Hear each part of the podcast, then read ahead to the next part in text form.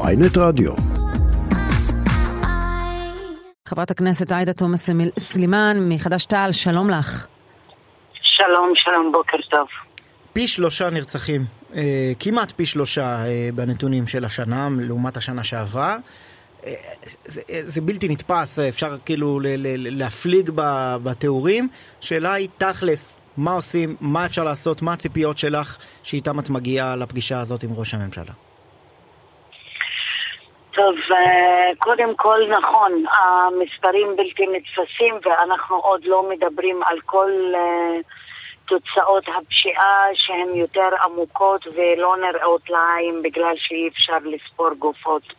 לצערי הרב, כמו כל הנושא של טרור הפרוטקשן ושל כניסת הפשיעה לפוליטיקה המקומית ולכלכלה המקומית דרך הרשויות המקומיות, השתלטות על כמה וכמה מוקדי כוח בתוך החברה. איך אני מגיעה לישיבה? קודם כל בוא נבהיר דברים. אנחנו מגיעים לפגישה הזו כי אחרי הדיון שיזמנו במליאה של 40 חתימות והגשנו כתב אישום נגד ראש הממשלה על מה שקורה, אני מגיעה לפחות, אני רוצה לשמוע שיש רצון פוליטי אמיתי שראש הממשלה ייכנס לאירוע הזה ויקח על עצמו את האחריות לטפל בנושא. כולנו יודעים שנתניהו הכריז בשבוע שעבר שהוא יעמוד בראש ועדת שרים לטיפול ביוקר המחיה. לא שיש לי גם הרבה צפיות בנושא הזה, אבל לפחות הוא לקח על עצמו את האחריות. ומדידת העשייה בנושא מעכשיו והלאה תימדד לפי מה שעושה ראש הממשלה. אנחנו לפחות צריכים התחייבות כזו מראש הממשלה. יש כמובן הרבה ביקורת, חברת הכנסת תומא-סלימאן, שדיברנו עליה גם בעבר, על זניחת או איזה רפיון בתוכנית מסלול בטוח שהייתה במשרד לביטחון הפנים, מסלול ירוק. אבל לפחות מבחינת התקציבים ראינו את הממשלה הזאת, למרות כל הדיבורים שלה כשהייתה באופוזיציה, מאשרת גם את התקציב לפיתוח וגם את התקציב למאבק באלימות במגזר הערבי.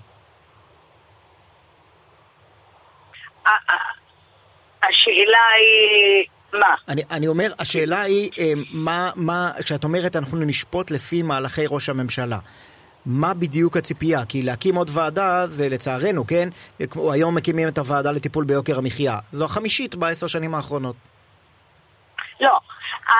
קודם כל, אני רוצה להזכיר לכולם, כשאנחנו מדברים על הקמת ועדה שיעמוד בראשה ראש הממשלה, אנחנו לא מדברים על ועדה שעכשיו תתחיל לבחון את הבעיה ועכשיו תתחיל ללמוד את הבעיה. הבעיה כבר נבחנה, כבר יש המלצות.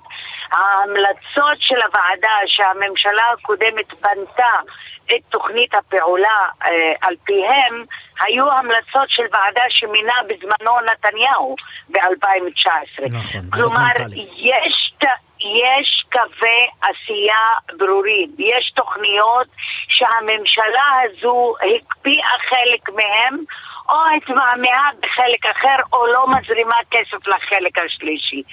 אנחנו צריכים קודם כל שיתחילו את העשייה. אמנם אנחנו מבינים שהמשטרה יש לה תפקיד מאוד חשוב, במיוחד שהפשיעה הזו היא פשיעה מאורגנת, אבל גם כן לא ייתכן שאין כתובת ברורה אחראית על העשייה בתחום הזה. כן, אני רק אגיד בסוגריים שלא תמיד המשטרה מרתיעה. אנחנו רואים שהאחמד חזם שייף נורא כמה עשרות מטרים מתחנת משטרה, כלומר הם לא מפחדים. אנחנו מדברים על זה כבר שנים. את חושבת שתחנת המשטרה בכל כפר ובכל עיר ערבית עושה משהו אמיתי כדי להרתיע? אם אתה מישהו שמתכנן רצח ואתה יודע שיש לך במקרה הכי נורמלי 80% הזדמנות לרצוח ולא יגיעו אליך ולא ינסו אפילו לעצור אותך. אז זה לא משנה לך. זה הרתעה מדובר. אם פענוח של מקרה רצח הוא כזה. אם רצח קורה וארבע שעות הגופה מוטלת על הכביש באום אל-פחם, עד שהמשטרה מגיעה ועד שהמשטרה עושה משהו, אז זה אומר דרשני, זה אומר... חברת הכנסת עאידה תומא-סלימאן, אנחנו חייבים לסיים. תתחל תחנות שידברו על משטרה שמבינה שהתפקיד שלה הוא לשרת את האזרח. בהחלט. עאידה תומא-סלימאן, תודה רבה על השיחה. הצלחתכם, הצלחתנו בפגישה היום. הצלחת כולם. כן, תודה.